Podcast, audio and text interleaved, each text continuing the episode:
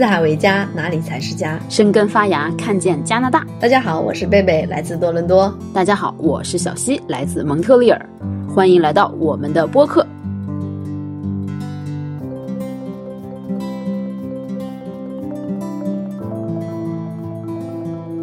贝贝知道哈，最近我在沉迷研究搞笑。对，我看你最近又上脱口秀开放麦，又报名参加了多伦多喜剧节。没错，没错。所以最近我俩总是互发一些有的没的，像那些好笑的视频啊、电影啊、段子啥的。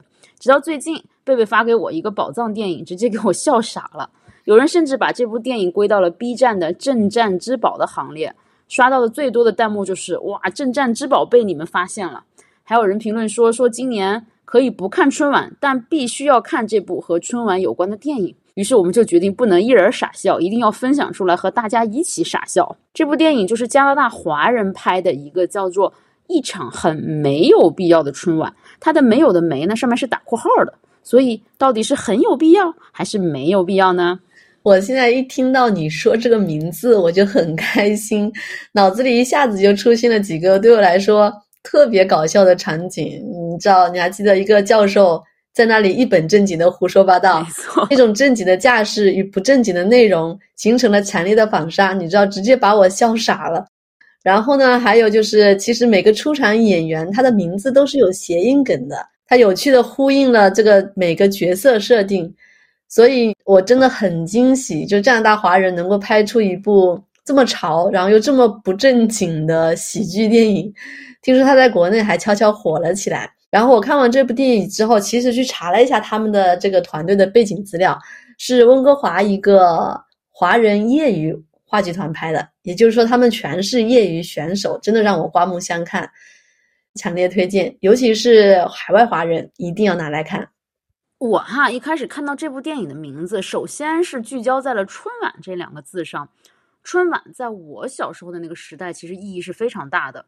贝贝是南方人嘛，一会儿其实可以谈谈南方人的感受。嗯，但是他对于我们北方人来说，在我小的时候，就是说是必须大年三十晚上八点吃完饺子，端坐在电视机前看着春晚，乖乖的守岁。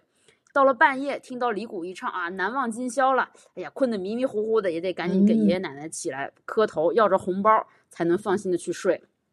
然后他还是我们北方人的喜剧启蒙。你记得今年那个脱口秀大会有一期，就说。广东人姜子浩被公司其他的北方同事按头看春晚小品，什么宫廷玉液酒啊，下蛋公鸡，他真的就是我们小时候的通关密语，就基本上人人都会说。我不知道其他南方人对春晚什么感受啊，反正对我个人来说是没什么情感的。就是以前坐在电视机前面看春晚，一个就是因为大家都坐在那里嘛，然后第二个是因为好像也没有什么其他事可以做。所以你刚才说你是聚焦在了春晚这两个字，但是我其实是聚焦在了很没有必要这五个字，因为它引起了我的认同。不过呢，我看完这部电影之后啊，其实我又改变了一点想法，就是说，不管你认不认同春晚这个内容吧，但有时候一些仪式的东西，我觉得还是有存在的必要的。那挺好的。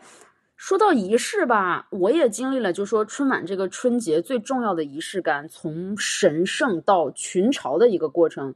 说实话，出国这么多年，因为就是时差嘛，就再也没有说乖乖从头到尾去好好看过春晚。但是心里头好像就是有那么一个结，觉得少了它，春节好像就缺了一块儿。尤其是像咱们出国的人，我觉得国内的朋友可能没法了解哈，他真的就像陈奕迅的那句歌词啊，得不到的永远在骚动，被偏爱的都有恃无恐。就海外华人，他心里其实缺那么一块东西，就很想笨拙的去找点什么去弥补它，感觉好像有了春晚就能解解了自己那个乡愁似的。我猜可能这也是这部电影的出发点吧，感觉好像抓到了春晚就是抓到了春节，那是一种怎么说呢？就没法安放的思乡之情吧。嗯，你刚才说到那个笨拙，我觉得特别喜欢这个词。就是我觉得这个导演他的可贵之处就在于哈，他把这个笨拙的信念感都拍出来了。就是看完这部电影，我是其实是笑中带泪的，因为它引起了我的共情。然后共情之后呢，它又是伤感的，因为它勾起了我的思乡之情，就也让我想起了自己的初到初来乍到时候的一些艰辛和孤独吧。就你知道，其实每个人的幸福其实都逃不开悲凉的底色。我觉得海外华人更是如此。是啊，说到这儿，你说作为一代移民，有时候我也挺悲观的想，我就说，你说我们追求的幸福和我们追求的生活，其实都是以放弃了什么为前提的。特别是这疫情这三年也回不去，有的时候就很想啊，父母在身边，孩子承欢膝下。是，但是你说这世界真的就是忠孝难两全呀。包括在这个电影里面，其实他也提及了说，导演在中间的时候收到了家人去世的消息，就那种无助和无奈吧。我觉得每个。在外面的华人应该都能感同身受。真的，这个就是悬在我们每个人头上的一柄剑。我觉得怎么突然伤感起来？咱还是聊开心的吧。就是还是说这部电影哈，我认为它其实最大的一个特点就是特别真诚。它整篇的那个桥段哈，看似特别正经，但是最后呈现出来的都是傻乎乎的、垮掉的。它让人觉得里面的人都特别蠢。嗯，但是蠢到最后，它反而其实让我产生一种叫。思乡无罪的感觉，他真的有点像爱情里面，就是男生女生做的那些傻事儿。就说我是很傻，但是为了爱你啊，我什么傻事儿都能做得出来。另外，你说，比如说对于创作上来说，我认为他这个真诚对于文艺工作者其实是特别难的。就说他没有说站在一个高点上预设说，哎，我就是比观众智商高啊，我就是现在就是糊弄观众。这个其实，在现在的娱乐圈挺难能可贵的。